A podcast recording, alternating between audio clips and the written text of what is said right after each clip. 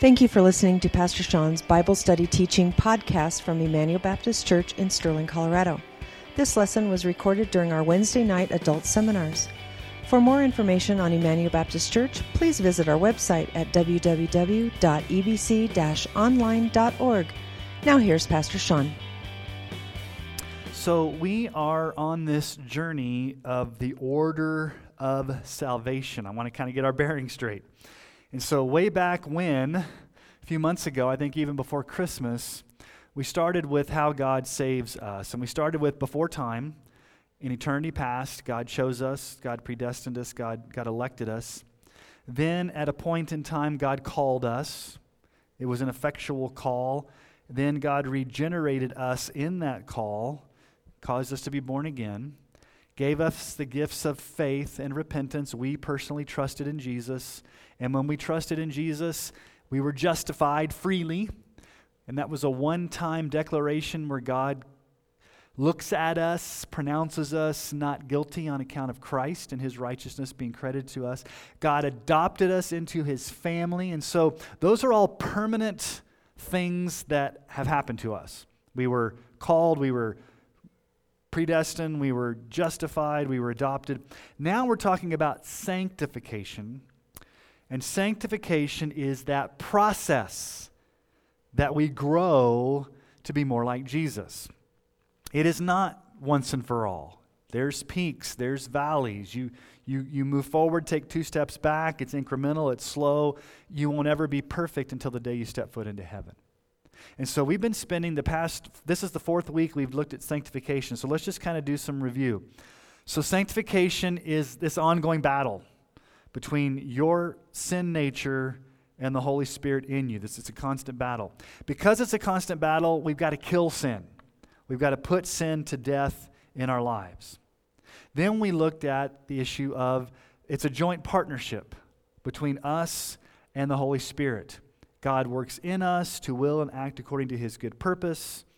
We looked at the role of the law. We talked about the third use of the law, that the Ten Commandments are still a, a guide for living the Christian life. We are empowered to do so by the Holy Spirit. There's different degrees of growth. And then where we ended up last time was we talked about the means of grace. How does God grow us? And we talked about the ordinary means of grace, and we talked about the public means of grace what happens in a worship service. So we talked about you sitting under sound preaching, you being in a worship service, celebrating baptism, the Lord's Supper, being in a corporate worship service where prayer and the Word of God is central. So, what we're going to talk about tonight, what I said, is the private means of grace, or how do you grow personally in your own Bible study and prayer time. And so, to get us started on this conversation, I want us to go to one of the key passages of Scripture on sanctification, and that is Romans chapter 12, verses 1 and 2. Now, we are jumping into the book of Romans after there's been 11 chapters, okay? So I don't have time to preach Romans 1 through 11 tonight. But let me just describe to you what Paul has been sharing or teaching in the first 11 chapters of Romans. He's been showing us the gospel of grace. Romans chapter 1 through 3, you're all sinners. The middle of Romans 3, he gets to the gospel. We're saved by grace alone, through faith alone, in Christ alone. He talks about justification by faith. He talks about in Romans chapter 8 how we've been called, how we've been, uh, you know, what Dwayne preached on Sunday if God's for us, who can be against us? All these wonderful blessings of what it means to be saved. And then we get to chapter 12, and Paul starts with a therefore. So, what he's doing, he's saying, in light of everything that I've taught you for the past 11 chapters, therefore, here's what you're to do. So, in Romans, is everybody there? Romans chapter 12, verses 1 and 2. I appeal to you, therefore, brothers, by the mercies of God, to present your bodies as a living sacrifice, holy and acceptable to God, which is your spiritual worship. Do not be conformed to this world, but be transformed by the renewal of your mind, that by testing you may discern what is the will of God, what is good, acceptable, and perfect. So Paul begins by saying, I appeal to you. This is a heartfelt request. I'm urging you, I'm appealing to you, I'm asking you to do this. So, what's he appealing for us to do? Well, he wants us to obey. He wants us to present our bodies. He wants us to live for Christ. But what's the basis for our obedience to Christ? What does he say? I appeal to you, therefore, by the mercies of God. That's very, very important. By the mercies of God. Now, you have to ask the question what are the mercies of God? Well, it's everything that he's taught in the first 11 chapters of Romans. The fact that God has saved us, that Christ died on the cross, that we've been justified, that we've been adopted, all of these mercies. And so Paul spends a lot of time talking about the gospel of grace in verses 1 through, or chapters 1 through 11. And then he says, in light of all that mercy, in light of all that grace, therefore, live out your faith. So he puts the gospel first as the motivation for us to obey. In other words, he's saying the only way you can obey is because of God's grace and mercy in your life. And so we have to obey. Jesus says in John 14, 15, if you love me, you'll keep my commandments. So we need to keep the commandments. We need to obey. We need to grow. We need to be more holy. But we also need to remember that Jesus promised the gift of the Holy Spirit, who is our helper, the Spirit of truth. Where does the Holy Spirit live? Inside of you. He empowers you, He equips you, He gives you God's grace and mercy to be able to keep Jesus' commands. So the mercies of God are very, very important for you to obey. The only way you can obey is by God's grace in your life. So, Paul is going to tell us to live our lives for Christ. But how does he do that? Well, let's look at the first thing he tells us to do. The first thing he tells us to do here is present your bodies as living sacrifices. I appeal to you, therefore, brothers, by the mercies of God, to present your bodies as a living sacrifice, holy and acceptable to God, which is your spiritual act of worship. Now, I find it very interesting. Paul does not say, present your heart, present your mind, present your emotions, present your affections. Why does he say, present your bodies? Because we live our lives in our bodies. We can say we love Jesus all we want in our hearts, in our minds, but if it's not lived out in action through our lives, the totality of our lives, it's just words. You know, there's a lot of people I know that want to be really spiritual. And I can't tell you how many times I've had somebody come to me and they're either having a, a sexually immoral relationship or they're, they're living in sin, and they, they often think that all that God really cares about is your heart. I know what I'm doing is wrong, but God looks at my heart. I know I've got a good heart. Well, does Paul here say present your heart? Now, we, our hearts have to be in it, but Paul says present your bodies. And so, to express our obedience most fully to Christ with the total life of worship, it includes our hearts, it includes our minds, it includes our souls, and it includes our bodies. Earlier in the book of Romans, Paul said this in Romans 6:13 about our bodies. He says in Romans 6:13, "Do not present your members, that's your body parts. Do not present your body parts to sin as instruments for unrighteousness, but present yourselves to God as those who have been brought from death to life, and your members or your body parts to God as instruments of righteousness. So it's important that we live out our faith in the totality of who we are mind, soul, body. So Paul here is saying, present your bodies, the totality of your life. 1 Thessalonians 5 23 and 24. Now may the God of peace himself sanctify you completely, and may your whole spirit and soul and body be kept blameless at the coming of our Lord Jesus Christ. He who calls you is faithful, he will surely do it. So we, we must never separate the mind and the soul and the heart from the body. Now, now, this is why Paul addresses this. In that ancient culture of Greece, Greek philosophy, basically, it was called Gnosticism. And basically, it said that what you do in your body with flesh and blood doesn't really matter. What really matters is your soul floating out there somewhere in the ether. And so, what's really important is your soul. And here's how they abuse that. Basically, they said you can get you can have sex with as many people as you want. You can get as drunk as you want. You can go to orgies, and you can do anything you want with your body because your body doesn't really matter as long as your soul out there is fixated on something positive. Now, that is not the Christian message. God created us body and soul to be lived integ- integrated. So we live our lives in our bodies, and we and our soul and body are both to be holy. And it's interesting. Why do you think Paul says, present your bodies, and this sounds weird, a living sacrifice? Now, what do you know about the Old Testament? What was the Old Testament sacrificial system? What did they do? They sacrificed what? Bulls and goats and sheep on the altar and they sacrificed animals as a way to appease God's justice through a blood sacrifice. And those, those animals were dead, right? So, why does he say a living sacrifice? What comes to your mind when you think of a living sacrifice?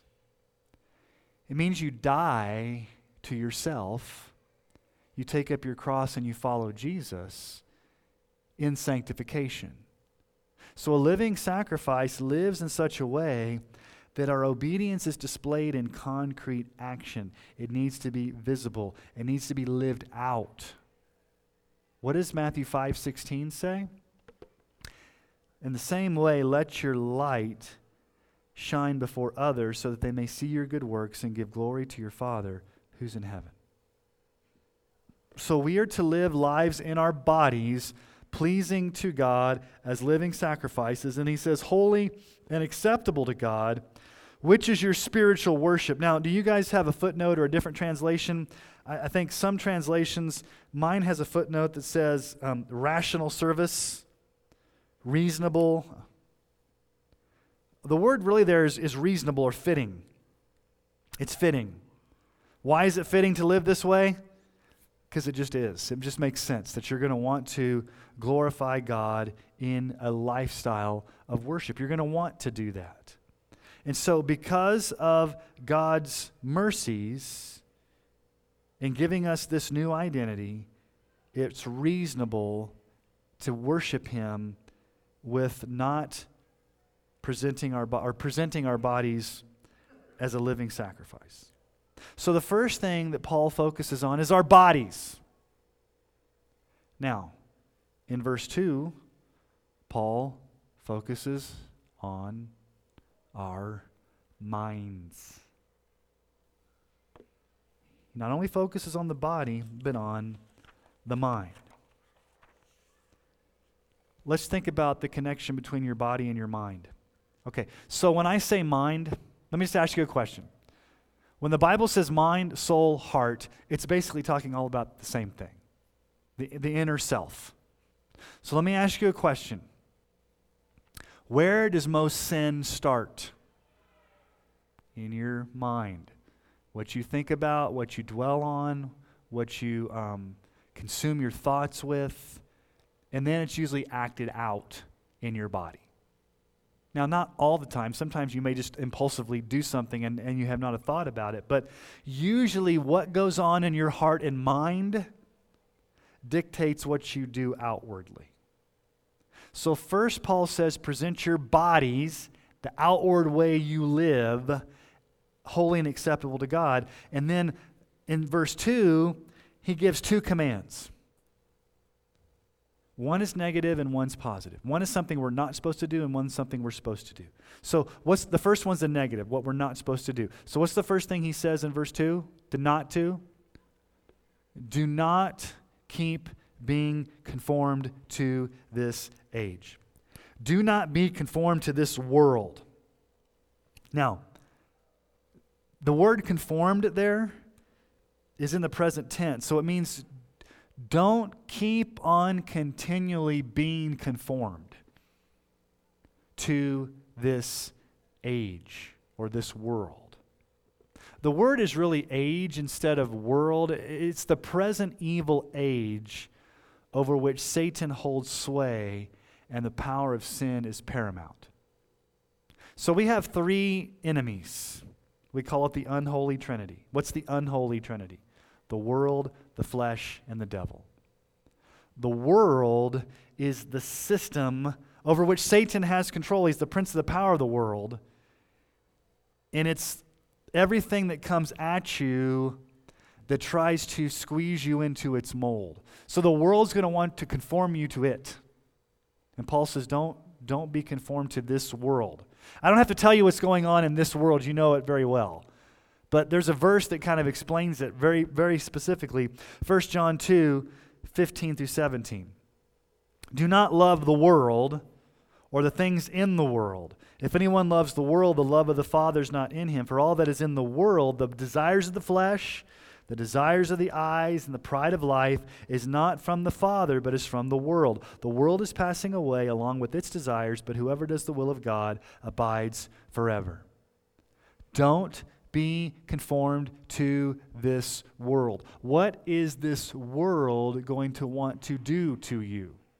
Well, let's go further on into the book of Romans, okay? So let's just turn over one chapter. So go, let's go to Romans chapter 13. We're going to come back to 12, but Paul's saying, don't be conformed to this world. Okay? Romans 13, 12 through 14 Paul's going to give some more teaching on growth in Christ. So, is everybody there? Romans 13, 12 through 14? Okay, he says this The night is far gone, the day is at hand. So then, let us cast off the works of darkness and put on the armor of light.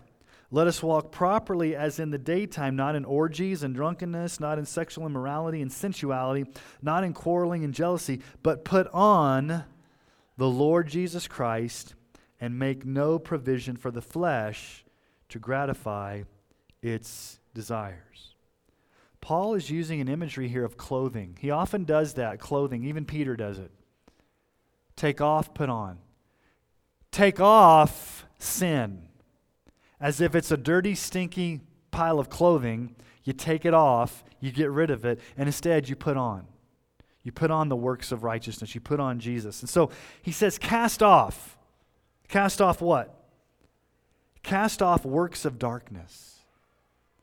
The word cast off means to quickly throw off your clothes and put them away. Anybody ever um, I was at the church I preached at Sunday. This has kind of popped in my head. One of the guys that was at the church, we, at, we had a potluck afterwards, and he was talking about how he works. He had, he's a rancher, so he was out there with the with the um, cattle, and he came back into the house, and he was totally covered with manure. And he walked into the house, didn't take his boots off, and he walked over to his wife. He said he even had like manure all on his like caked onto his face and everything. He walked up to his wife and was going to give her a big kiss, and she's like, "You will not step foot into this house until you go take those clothes off and clean yourself up." And he's like, "Come on, baby," you know. It was like a big joke, and but you guys know what it would be like to walk in to a nice, clean house covered with your clothing with manure or stinky or whatever. What's the first thing you want to do? Get it off. That's the imagery here that Paul says is strip off, take off what? Not clothes, works of darkness. Works of darkness. Things of this world. Ephesians 5 11 through 14. Take no part in the unfruitful works of darkness, but instead expose them.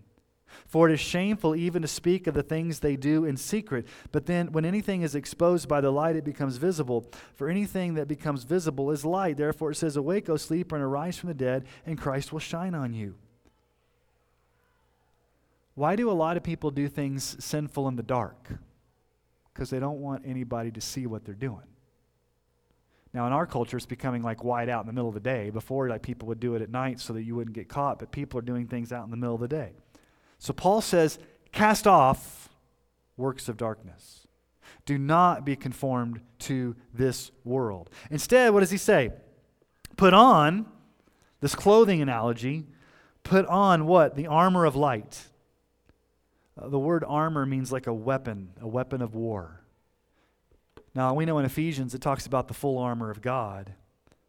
But notice what he says here in 2 Corinthians 10 4 through 5. For the weapons of our warfare are not of the flesh, but have divine power to destroy, destroy strongholds. We destroy arguments and every lofty opinion raised against the knowledge of God and take every thought captive to obey Christ.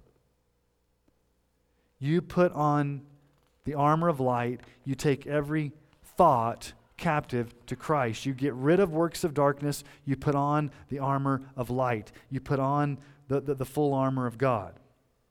Then in verse 13, he says, Let us walk properly.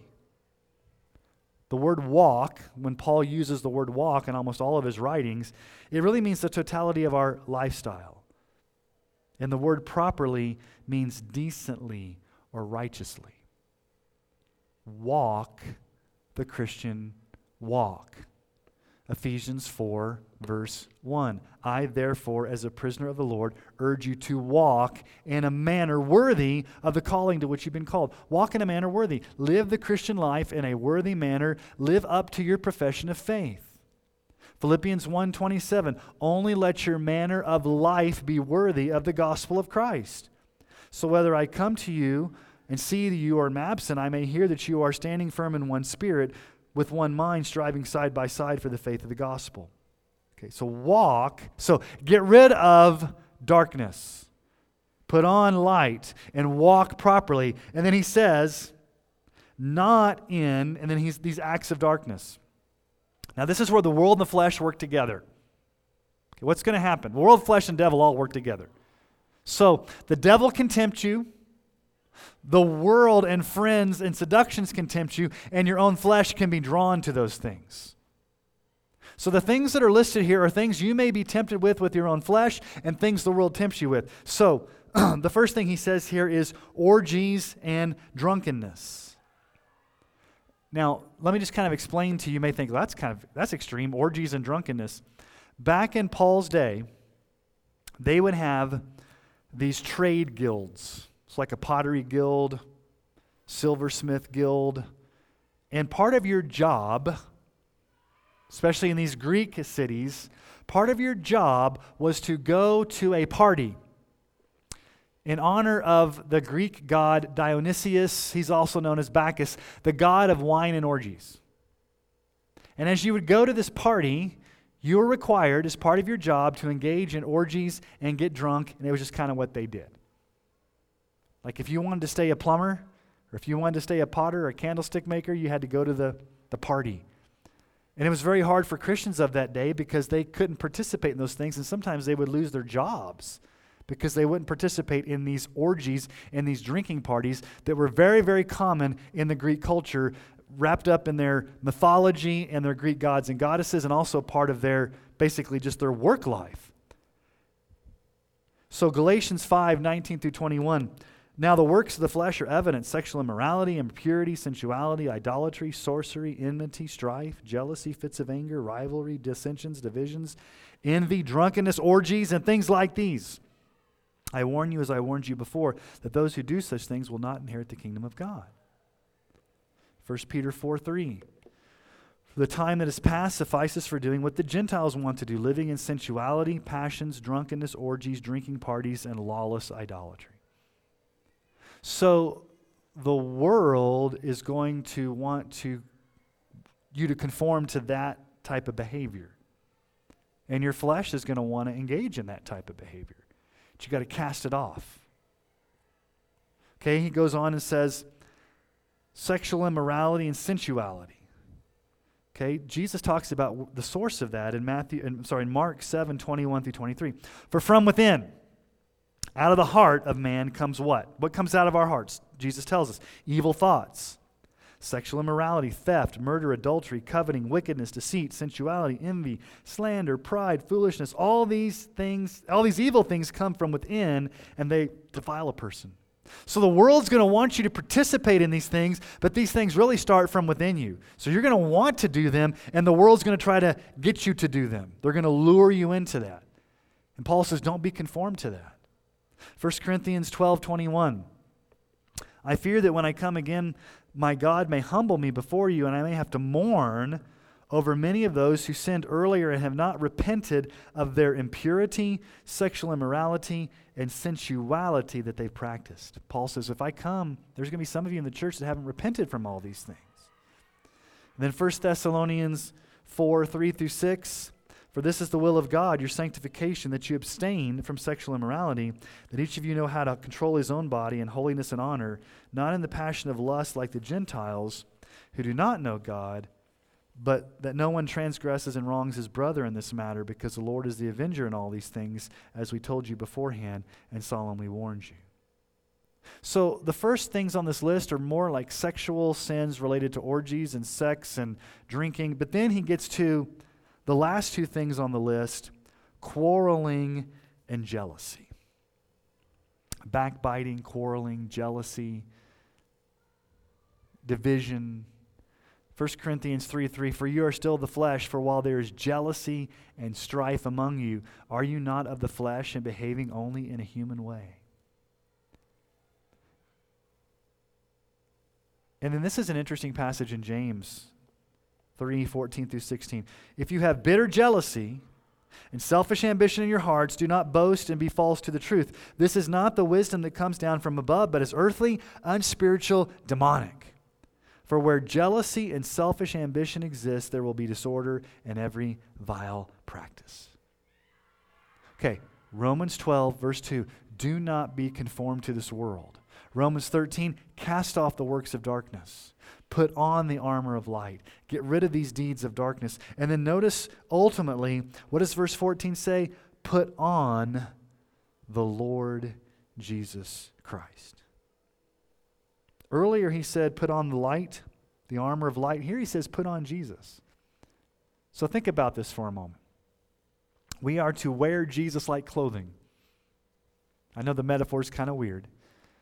He goes with us, he sticks with us, he's very close to us. Now, let me just ask you a very simple question. We're all adults here. Unless you're a nudist, does anybody want to leave the house here without clothing? No. Does anybody want to leave without Jesus being the one that you wear? It's the same concept. So put off the old, put on the new, this clothing analogy. Paul says in Ephesians 4 22 through 24, put off your old self, which belongs to your former manner of life and is corrupt through deceitful desires, and to be renewed in the spirit of your minds, put on the new self, created after the likeness of God in true righteousness and holiness. And then here's the key this is where we oftentimes fail. What's the very last phrase there in verse 14? Make no provision for the flesh to gratify its desires. Make no provision. The word provision comes from the root word to think. Don't spend time mulling over or thinking about or planning or premeditating how you're going to engage in sin. Now, think about a camping trip or a hunting trip. Do you just jump in the car and go? What do you have to do? If you're going to go camping, especially like before the boys were born, long time ago, back in the mid 90s when Don and I were first married, we'd go backpacking. And we'd go backpacking, like we'd hike six or seven, ten miles up in the mountains and we'd camp a few days backpacking. Well, you couldn't just start off. You had to have your backpack. You had to make sure that you had in the backpack your sleeping bag and then your water purifier and all the utensils to cook and then your food and then everything that you needed extra clothes, ponchos, because it was always raining in Colorado. And so you had to make provisions. So you make a lot of provisions, you make a lot of preparations when you're going to go camping, when you're going to go hiking, when you're going to go on a big trip. You got to put a lot of thought, energy, and time into getting stuff ready. Well, Paul's saying don't do that when it comes to sin. Don't spend time preparing. Don't spend time thinking. Don't spend time mulling or ruminating or premeditating how you're going to sin. Because where does sin often start? In your mind and your heart. And then it comes out in your actions. You can nip it in the bud in the heart. Remember we looked at a few weeks ago? You got to kill sin. Instead of feeding your flesh, you got to kill it. You got to kill sin. Romans 8:13. If you live according to the flesh, you'll die, but if by the spirit you put to death the deeds of the body, you will live. Put to death the deeds of the body. Galatians 5:24. Those who belong to Christ Jesus have crucified the flesh with its passions and desires. You've killed it. You've made no provision. You've cast it off. and then 1 Peter 2 11 and 12. Beloved, I urge you as sojourners and exiles to abstain from the passions of the flesh, which wage war against your soul. Keep your conduct among the Gentiles honorable, so that when they speak against you as evildoers, they may see your good deeds and glorify God in the day of visitation. Now, I was going to have us go to Colossians 3, but I think for the sake of time, we won't go there. I'll just paraphrase it for you. You can go read it later. Colossians 3 basically says, put off all of these sinful things we've been looking at and put on Jesus. It's basically the same thing, it's just a little bit more comprehensive. But you guys can go back and read that later on. So let me give you guys a story about Augustine. He's often called Saint Augustine or Augustine. He was one of the greatest theologians of the early, like around the 400s. So he's written a book called The Confessions. And in the Confessions, it's basically just his testimony of how he came to faith in Christ. And so Augustine basically was a sex addict. This is back in the 400s AD. He would visit prostitutes, he had many different lovers. He was basically a, a, sex fiend. And his mother, Monica, prayed for him diligently. She prayed for his purity, she prayed for his salvation. And he was in Milan, Italy, and he started to hear good preaching, and he came under conviction. And one day he goes out to the garden of where he was living. He was living kind of in a house. He goes down to the garden. He kneels under a fig tree and he begins weeping. And he's not really sure why he's crying. He just knows that he's under conviction. And then some little children, he tells, are, are playing over, over like the wall. And these little, these little kid voices kept saying this over and over again Pick it up and read it.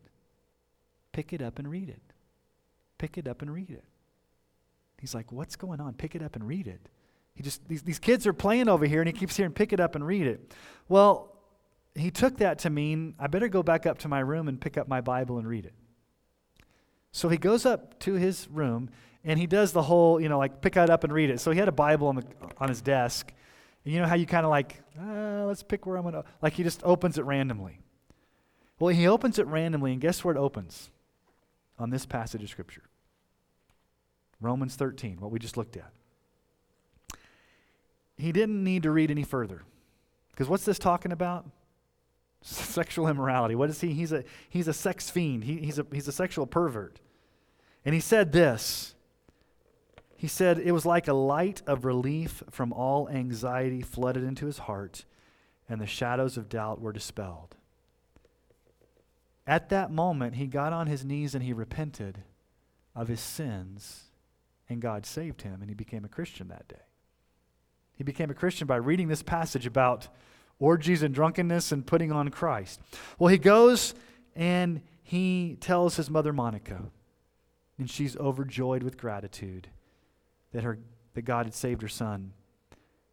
And he, he wrote this in his book, The Confessions. He said, From that moment on, I did not ever have any desire to chase women ever again and God took the lust out of my heart. He totally had a transformation, all because of this particular passage of Scripture.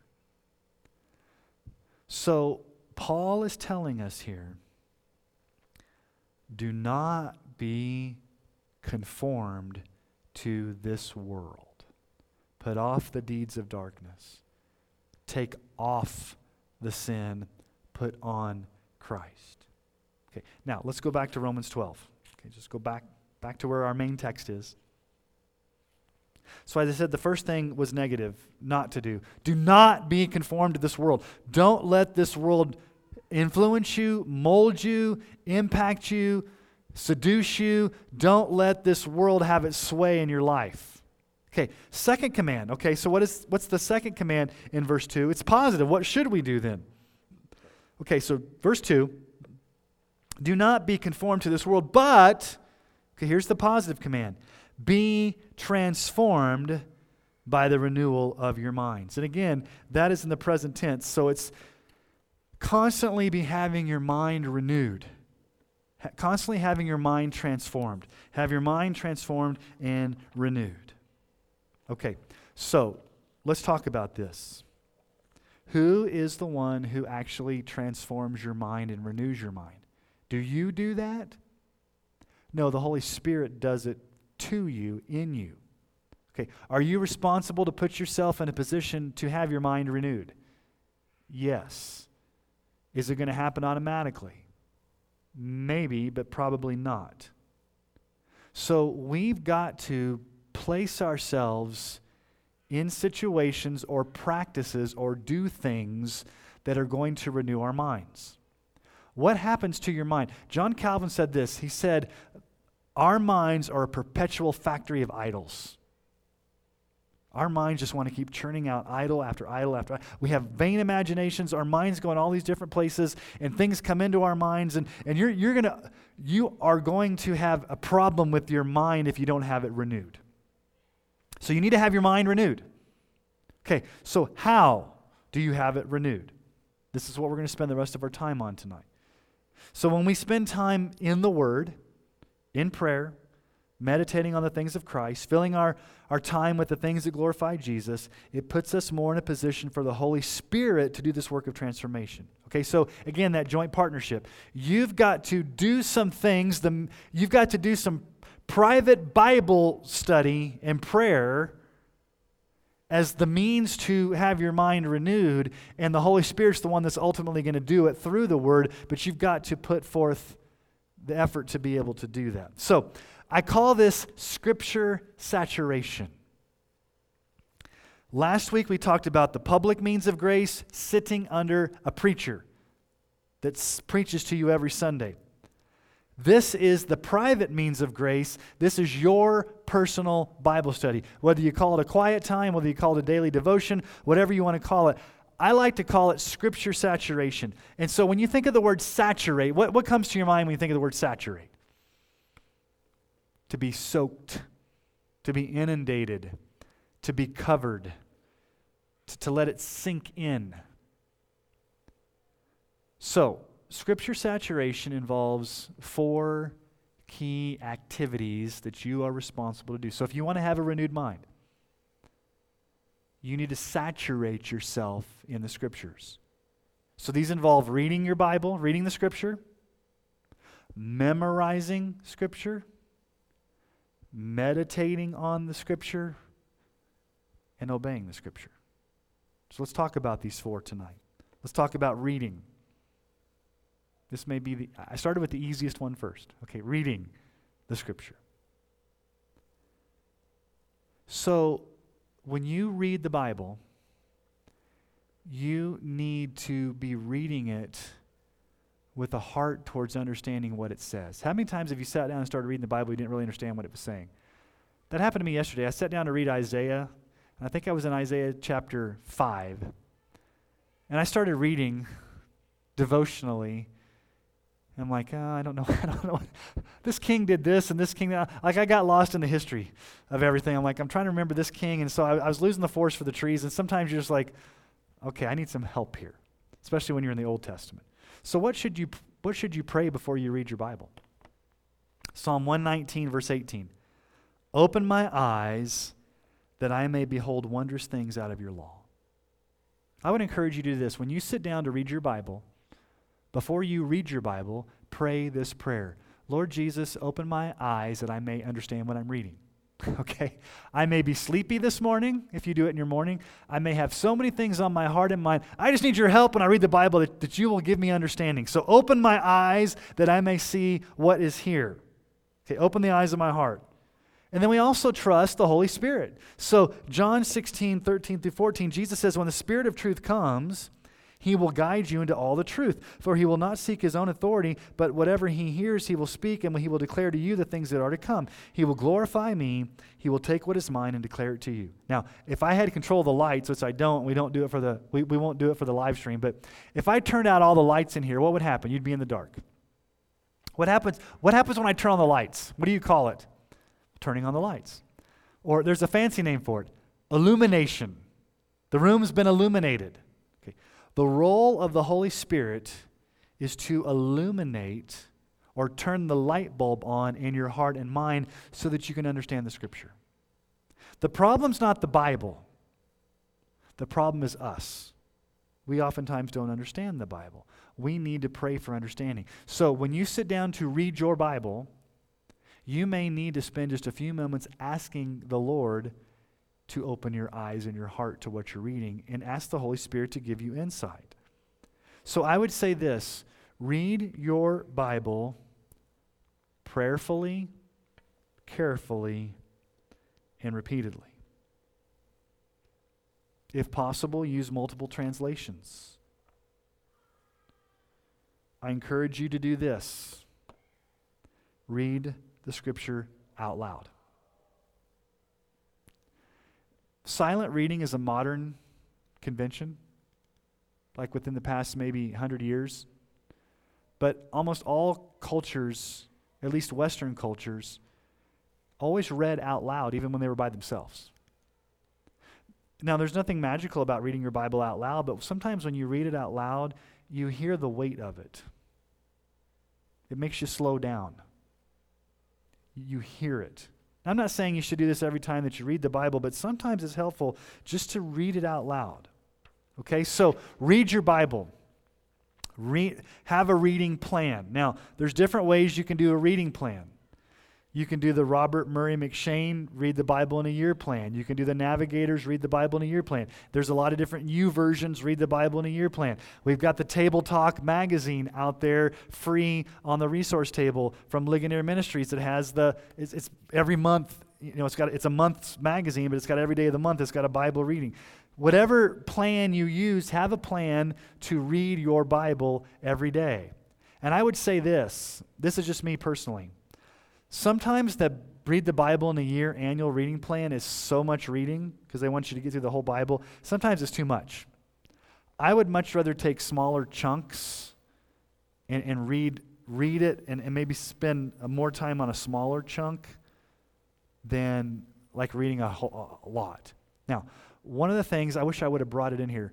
Um, I don't think it's in my office. I'd have Trina.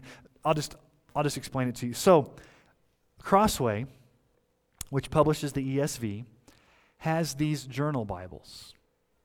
And so I've got 1st and 2nd Timothy in there. So basically, you can get it for every book of the Bible.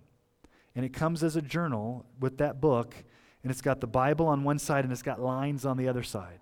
So instead, like you can have a journal, and we'll talk about that in a moment, or you can have the, the journal and the Bible all there together, and you can you can purchase them. They're like about 10 bucks on Amazon. Um, you have one? Oh, there's one on my desk too. I mean, if you want to go get it, that's fine. It's, but that's just a good. The point is, you've got to read your Bible. Okay, number two. This is a little bit harder. Memorize the scripture. Psalm 119, 9 through 11 says this How can a young man Keep his way pure by guarding it according to your word. With my whole heart I seek you. Let me not wander from your commandments. I have stored up your word in my heart that I might not sin against you. Now, I'm going to pick on you here for a moment. I can't memorize scripture. How many of you have memorized all your different passwords? How many of you memorize lyrics from songs from the 80s or 90s that you're driving down the road? It comes on like, how do I still remember this? How many of you remember locker combinations? You guys have a lot of things locked up in your brains that you've memorized. So your brain is your brain is built by God to be able to memorize. It's just Do you exercise that part of your brain? So, memorizing God's word is very difficult, but it's very, very important. And there's different ways you can do that. There's the Fighter Verse app through Desiring God that you can go through on your phone, and it gives you a verse a day. You can do the old fashioned cards that you can get out. Um, I know some people that have memorized entire books of the Bible. I, I would say start slow. Um, I would memorize in consecutive order. Like, some people memorize all these different verses all over the place, and that's fine, but like, maybe take a psalm, like Psalm 1. Blessed is the man who, and then it's got the whole psalm. I don't have it memorized. I was about ready to start doing it. I'm like, I better not do that because I don't have it memorized.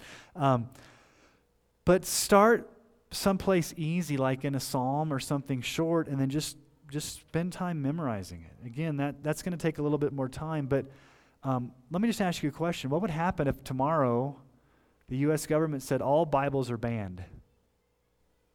They're banned off your phones. They're banned from being sold on Amazon. You can't buy them at Walmart. You can't have a Bible in your possession, and you can't buy a Bible, and they're not online anymore. How would we survive as Christians? Now, I don't think that's going to happen, but the question is how would we survive? How would I preach? I would have to preach from memory. You'd have to trust that, I'd rem- that I memorized it correctly. But I'm just saying, memorizing is a skill that you need to learn to do. And it's a hard skill, but the Bible does say, store his word in your heart. So I'm not going to be legalistic about it and say, if you're not memorizing scripture, you're a bad Christian. I'm not saying that at all. What I'm saying is, these are means of grace privately that God has given you as a way to renew your mind. So just think of it this way the more you read the Bible, the more your mind's going to be renew- renewed. The more you memorize Scripture, the more your mind's going to be renewed. Okay? Now, the next one. We do not do this at all in our culture, and, and you will be afraid of the word when I even use it. Meditate on Scripture. Now, we are so cultured to think about Eastern mysticism with the person going om, like in the lotus position. That's not what I'm talking about. Meditation. No, meditating on Scripture. Okay. Before Joshua led the Israelites into the promised land across the, the Jordan River, what does Joshua 1 8 say? This book of the law shall not depart from your mouth, but you shall what? Meditate on it day and night so that you may be careful to do according to all that is written in it. For then you will make your way prosperous, and then you will have good success. Meditate on God's book day and night. Meditate. Okay, I said Psalm 1. I w- I didn't have it memorized, but I'm going to read it now. Psalm 1 Blessed is the man who walks not in the counsel of the wicked, nor stands in the way of sinners, nor sits in the seat of scoffers, but his delight is in the law of the Lord. On his law he meditates what? Day and night. Same thing that we saw there in Joshua. You meditate on the book of the law, God's word, day and night. Psalm 119.99. I have more understanding than all my teachers, for your testimonies are my meditation. So the Bible is very clear that we are to meditate. Now, the word for meditate is very interesting in the Hebrew. These are Old Testament, written in Hebrew. Meditate. It means to groan or to speak out loud. That's why I said read your Bible out loud. Now, what does it mean to meditate? Okay, this has been a very weird winter, has it not? A long, cold winter where our ground has been what? Covered with snow. Okay, so my yard has, there, there's no snow left in my yard because I have a big tree, but my next door neighbor, the tree put shade on, on their yard. Their yard still has a lot of snow. So I went to Family Food Market today, and my neighbor is, was the cashier, and so we were in line. And I said, "Man, your snow hasn't melted." She says, "I think we have mold. We may have mold underneath that." So there's been so much snow that some yards are getting mold because the water has sunk so deep and there's nowhere to go. Now, think about the, the summertime here in northeastern Colorado. What what often what would you rather have? If you're a farmer and you're a rancher, what would you rather have?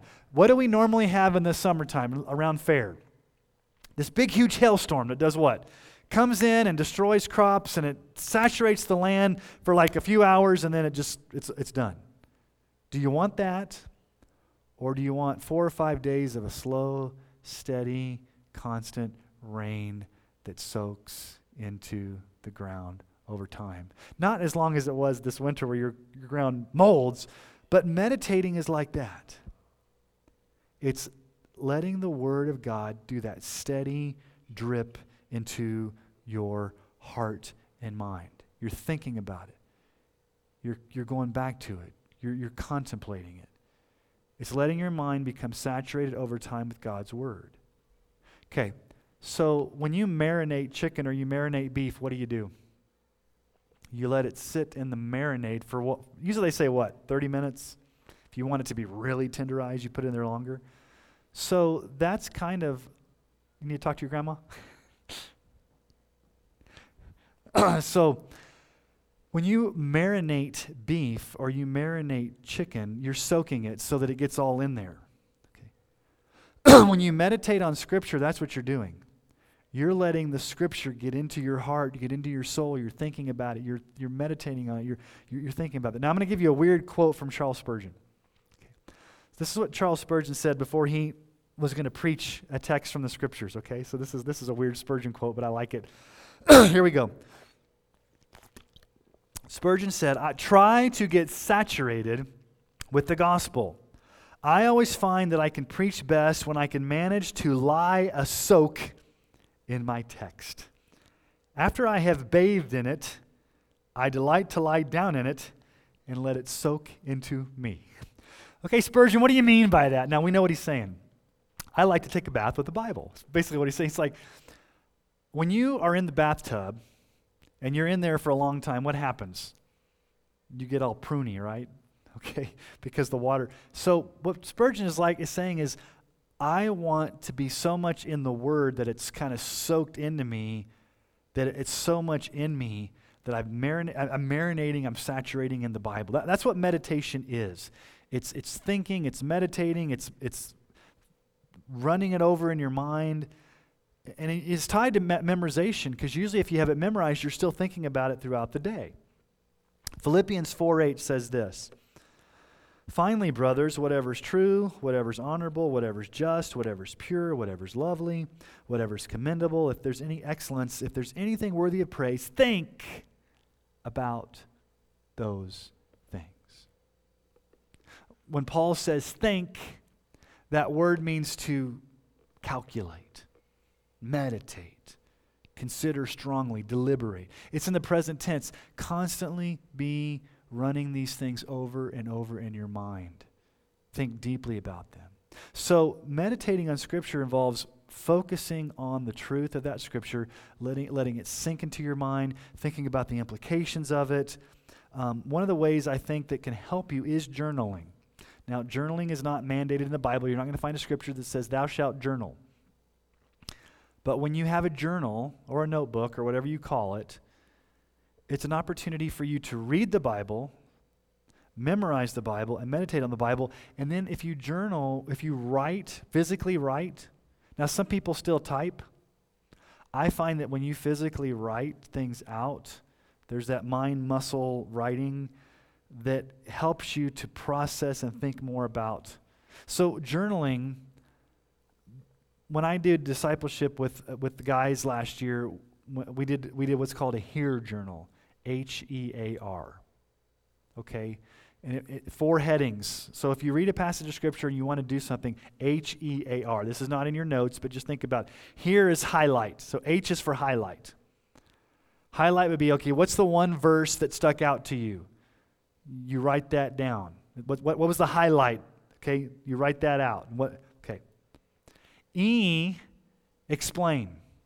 In a few sentences, write, write out an, an explanation of what that passage means. What does it mean? A, application. How am I going to put this, this verse to practice in my life? How does this apply to me? And then R is respond. It's usually, okay, it's, you write a prayer back to the Lord about how you're going to respond, or you write an action step of what you're going to do. So let's say you read a passage of Scripture, and that was your daily reading, and then you got your Hear journal next to you. Okay, what's the highlight verse? What's the verse that stuck out to me? Okay, E, let me explain that verse or explain the passage. What does it mean? A, application. Okay, what does this mean for me? How am I going to apply it? And then R, response. Maybe you write a prayer out to the Lord, thanking Him or praising Him or, or, or committing what you're going to do that day. That's helping you meditate on the scriptures because you're having to go through a process. And you can buy a Hear journal online. Just type in H E A R journal on Amazon. I think they're $12. It's just a journal that actually H E A R are already there for you. Or you can take a journal and, and write the H E A R whatever. But it's just kind of a practical way to, to, to, to get the scriptures in your heart and in your mind. Okay? So, my advice is don't rush it. Carve out time to pray, to read your scripture, to journal, to meditate, to memorize. And none of this really matters unless we get to the fourth issue, and that's obey. You got to obey the scripture, obey what you read. James 1 22 through 25. But be doers of the word and not hearers only, deceiving yourselves. For if anyone is a hearer of the word and not a doer, he's like a man who looks intently at his natural face in a mirror, for he looks at himself and goes away and once forgets what he was like. But the one who looks into the perfect law, the law of liberty, and perseveres, being no hearer who forgets, but a doer who acts, he will be blessed in his doing. You've got to be a doer of the word. So, scripture saturation involves four practices. You got to read your Bible, you got to memorize your Bible, you got to meditate on the Bible, and you got to do what it says. Now, what's the benefit of scripture saturation? What benefit is it to you to be in your Bible? Well, King David in Psalm 19 gives us the benefits of being in God's Word. And he's going to use a bunch of different synonyms or like words for, for the Bible. So I'll just show this to you. So let's read Psalm 19, 7 through 9. The law, okay, the law of the Lord, that's just another word for God's word. The law of the Lord is perfect, reviving the soul. The testimony, that's just another word for the Bible. The testimony of the Lord is sure, making wise the simple. The precepts of the Lord are right, rejoicing the heart. The commandment of the Lord is pure, enlightening the eyes. The fear of the Lord is clean, enduring forever. The rules of the Lord are true and righteous altogether. More to be desired are they than gold, even much fine gold, sweeter than honey, the drippings of the honeycomb. Let's just look at four wonderful benefits that we receive from reading your Bible, studying your Bible, memorizing your Bible, meditating on your Bible, obeying your Bible Okay? the first thing it says, and I'm going to sneeze. wow. Excuse me. It always comes in threes because I'm a Trinitarian. So Father, Son, Holy Spirit is going to it's going to come in threes, but we'll see. All right, so the first thing here. First of all, God's word revives, I told you. all right, we got one more. God's word revives or convert, converts the soul, which connotes that God's word restores from disorder or decay. When it says the law of the Lord is perfect, reviving the soul, sorry, that word revives can also mean convert. It means that God's word brings refreshing. God's word brings revival. God's word brings um, cleansing, it brings order, it brings encouragement. You're, you're revived by reading God's word. Um, what is revival? Revival comes from two words re and vive. Let's start with vive. What does vive mean? To be alive.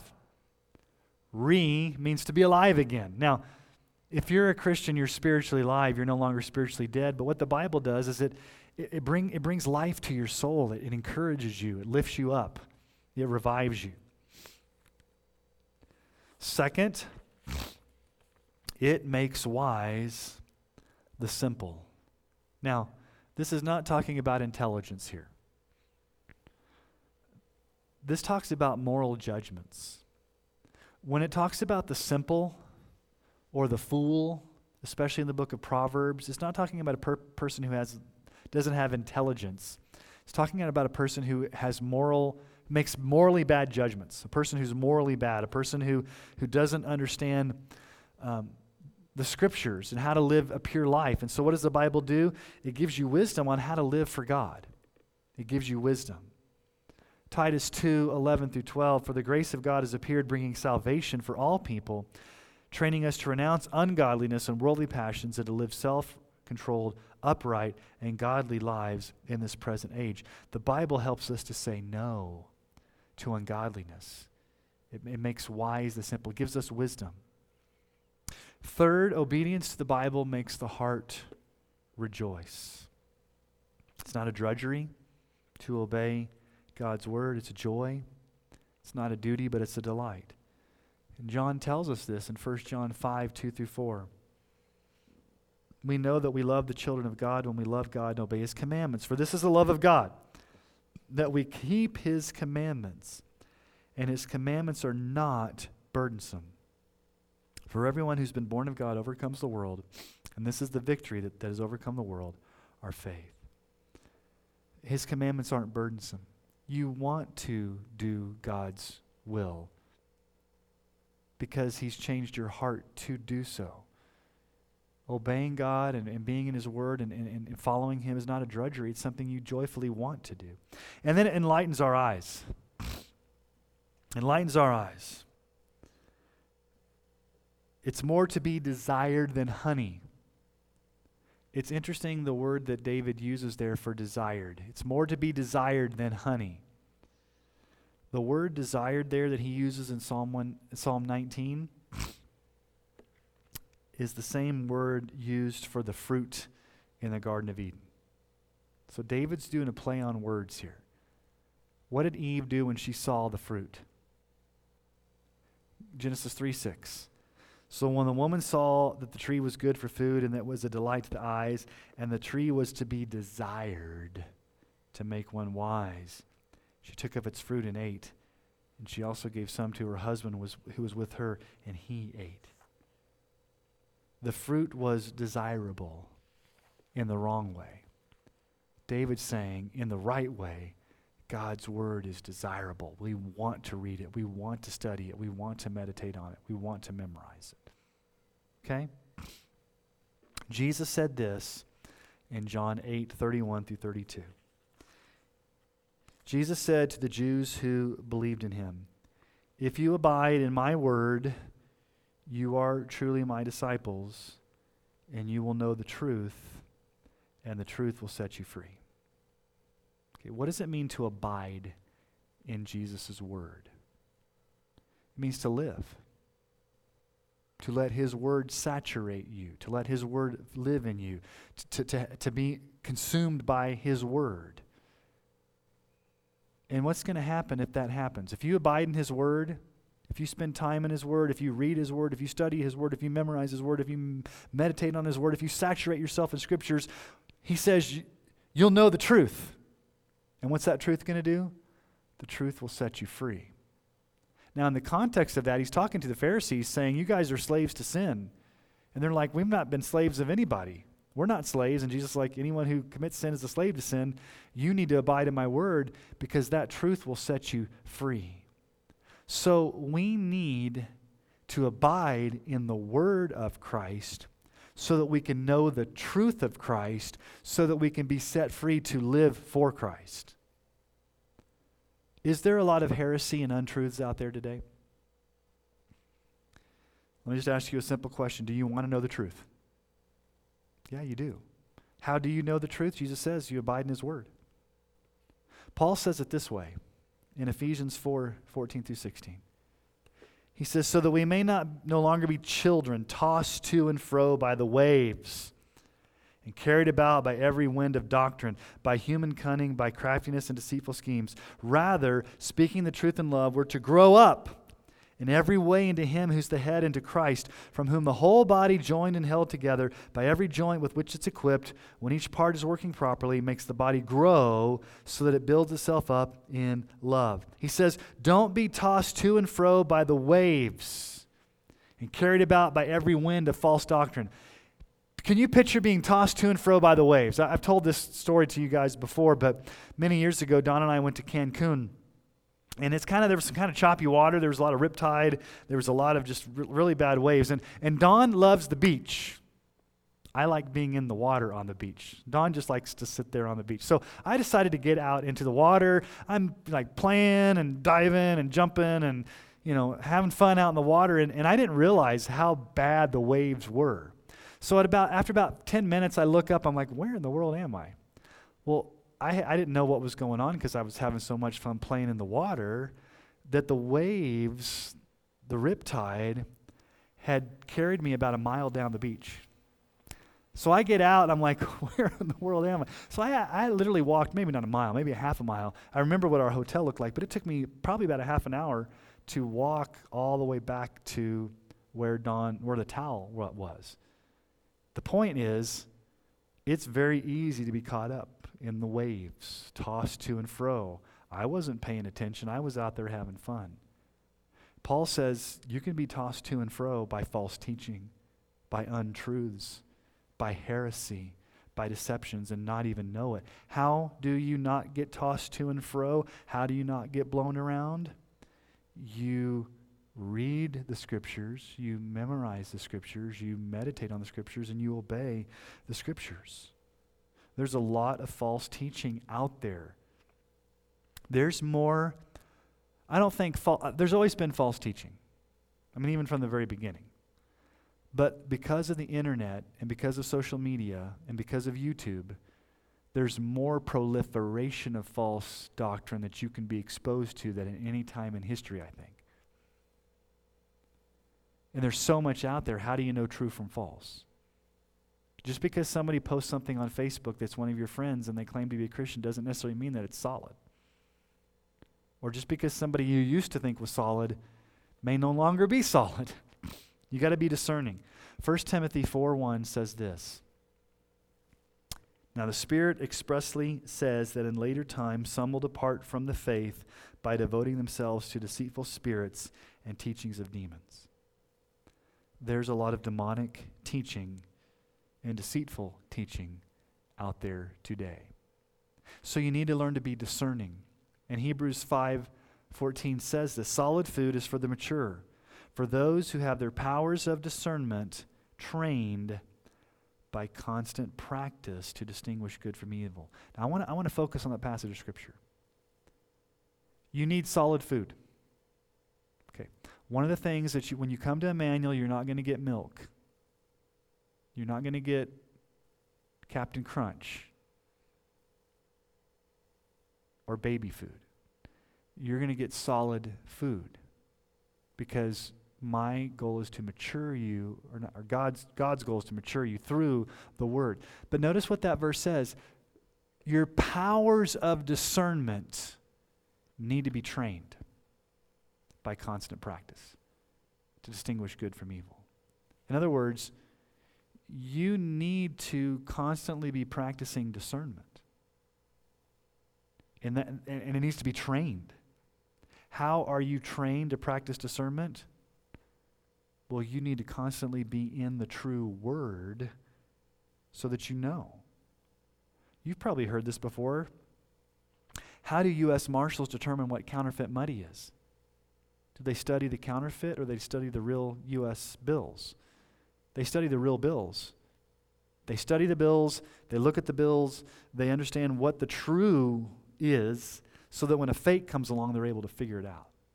So I would say, don't dabble into all the falseness out there so you get to know them better. Spend all your time in the truth so that when the false comes on, you can sniff it out. You know, I used to, uh, you know, early in my ministry, even before I was a pastor, I wanted to know like all the other belief systems. Like I wanted to know what Mormons believe, what Jehovah's Witnesses believe, what all these different things believe. And so I was like getting into all the different beliefs. And I and somebody maybe it was my youth pastor or my pastor or somebody or my dad, somebody stopped me and said, said, Sean, you're going to drive yourself crazy trying to figure out what everybody else believes. And there, there's a time and place for that, but I would rather you, as a young man, spend time knowing what the Bible says and be solid in the scriptures so that you know what the truth is. And that was good advice. Now, later on, I still dabbled into what all those other belief systems were, but I think you can lose the forest for the trees by being so much into all the weird stuff out there, trying to figure out what it is that really you need to be in the true stuff, be in the scriptures. So let me just say this there is a direct correlation between abiding in the Word and growing in the knowledge of the truth. The more you abide in the Word, the more you know the truth, and you're not influenced by false teaching. Now, does this mean that as a Christian, you are always 100% correct in every area of doctrine and you can never be influenced or swayed? No, it doesn't mean that. Does it mean that you won't ever get tripped up from time to time? No, it doesn't mean that. But what it does mean is the way to prevent you from getting sidetracked is to abide. So let's all these different words. Okay, what, what words have we looked at tonight? Let's just kind of go back. Don't be conformed. Be transformed by the renewal of your mind. So have your mind renewed. Put off the old, put on Christ. Meditate on the scriptures. Memorize the scriptures. Abide in God's word. Colossians 3:16, let the word of Christ dwell in you richly. That's not on your sheet, but that's just a verse.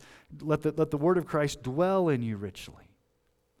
So we need to be saturating ourselves in scriptures, both through the public means of grace, being in a worship service where the gospel is rightly preached and you're sitting under expository preaching week in, week out, so that you can be fed corporately, and then privately in your personal devotions, you're saturating yourself with Scripture so that you can abide in God's Word and you can have your mind transformed. And that you will know what the truth is, and the truth will set you free. Jude 3 says this Beloved, I thought Beloved, although I was very eager to write to you about our common salvation, I found it necessary to write, appealing to you to contend for the faith that was once for all delivered to the saints. You need to be able to contend for the faith, understand the truth, fight for the truth.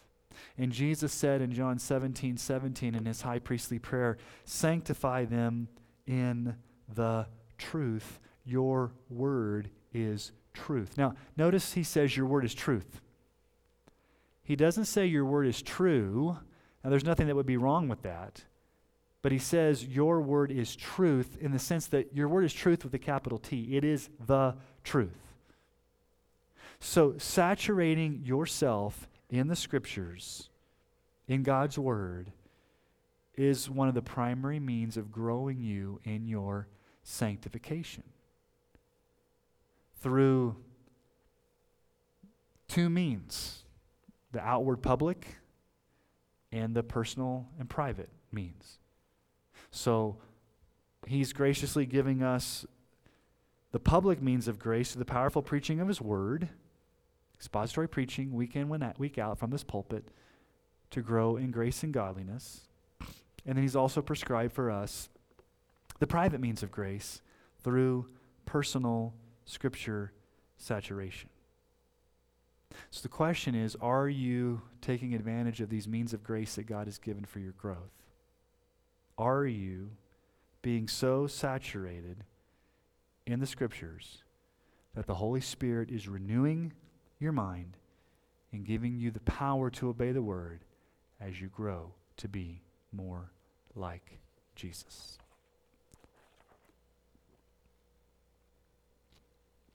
All right. And by the way, I, I, think this was assumed tonight, but I didn't like explicitly say it. In your personal, private Bible reading time, you also pray. There's also prayer involved in that. And a good model is the Lord's Prayer. Not that you say it by rote, but that you use it as a template, as a guide to help you like fashion your, your praying. But you know, you want to have that time. I mean, I'll kind of tell you, like, my, my personal devotion is okay, so I start out by asking the Lord to open my eyes because I need help. especially if I'm tired or it's early. Lord, open my eyes, and then I will read the passage of Scripture that I have for that day. I don't do a HEAR journal per se, H E A R, but I do do a journal, and I will write down my thoughts, some questions, insights, and then I'll write like a prayer out to the Lord of how this verse is impacting me.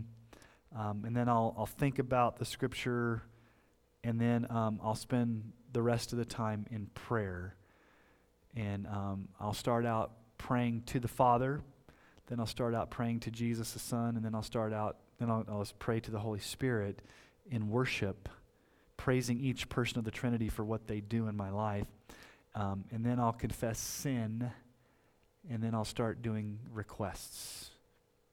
And then um, sometimes I'll pray the prayer that I wrote down, or I'll pray the scripture back to the Lord, or, or however. And that's kind of how I do it, but it's not how you need to do it. But there's not a rhyme or reason to how, it's just that you need to. Um, in some ways, be saturating yourself with Scripture and being spending time in prayer. And I'm not going to be legalistic if you miss a day. Ooh, you're a terrible Christian and you God loves you less. That's that's not what I'm saying. Um, it's it's a means of grace. It's a way God grows you. Not, you shouldn't feel guilty if you miss a day, or two days, or a week, or a month, or a year. No. All right, you guys ready to pray? All right, let's pray. Father, thank you for your word. Um, your word is a lamp unto our feet and a light unto our path, and I'm thankful for that.